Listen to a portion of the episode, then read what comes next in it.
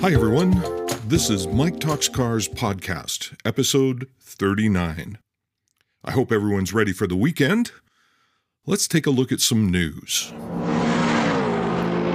In industry news, auto shows are back. Los Angeles and Montreal have both announced plans to go forward with their events in 2022. This is great news for the auto show fans in North America and a sign of improving conditions for gathering.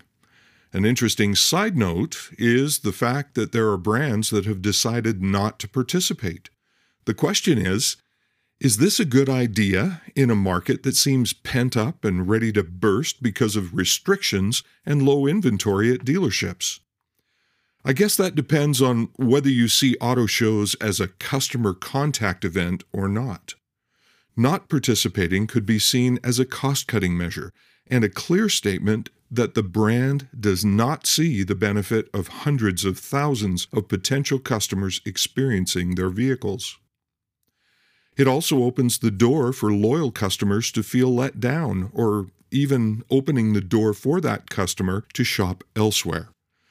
A well done display can have a powerful impact on customer opinion, so not being there, well, you get the point. We will have to wait and see just how well the 2022 auto shows do at attracting guests and which brands actually show up. I hope you'll excuse a personal note in the new vehicle news today. This week saw the first Chevrolet Silverado roll off the line in Oshawa, Ontario in quite some time. I live in Alberta, but was actually in Oshawa on the day the last pickup truck rolled off the line at the Oshawa Truck Assembly Plant in 2009. It was a big deal that GM was mothballing the truck plant, and I swear you could hear the entire city of Oshawa sigh as that black 2009 GMC Sierra Crew Cab rolled out the door. It was the end of an era and one that we did not expect to come back. GM built a few trucks in the car assembly plant in 2018 and 2019 calendar years, but truck production seemed gone from Canada forever. Seeing the image of serial number 001 in the news this week made me cheer just a little. What a bright spot for the auto industry in Canada as jobs and vehicle production return. Oshawa was famous for its quality, and it is certainly nice to see them back to work and building trucks. Now for some musings with the trainer. Over the past two weeks, I've been talking about goal setting and personal marketing.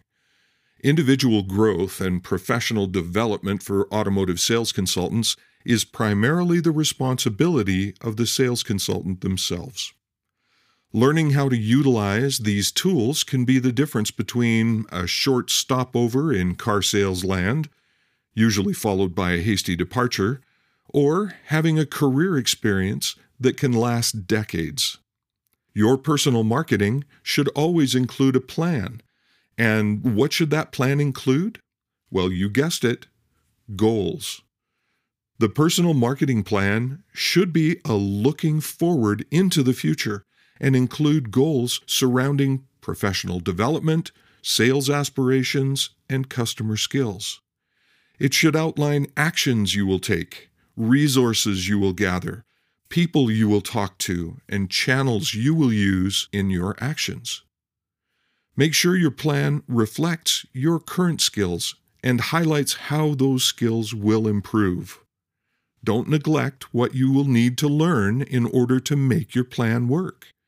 Constant and consistent education and practice are the linchpins that will make the entire plan work. Remember that your personal marketing plan is a living document and needs to be revisited and updated regularly. There's nothing quite like seeing your plan start to yield fruit. As the old saying goes, I love it when a plan comes together. This is Mike Little reminding you that, hey, selling is fun. Go have a great day.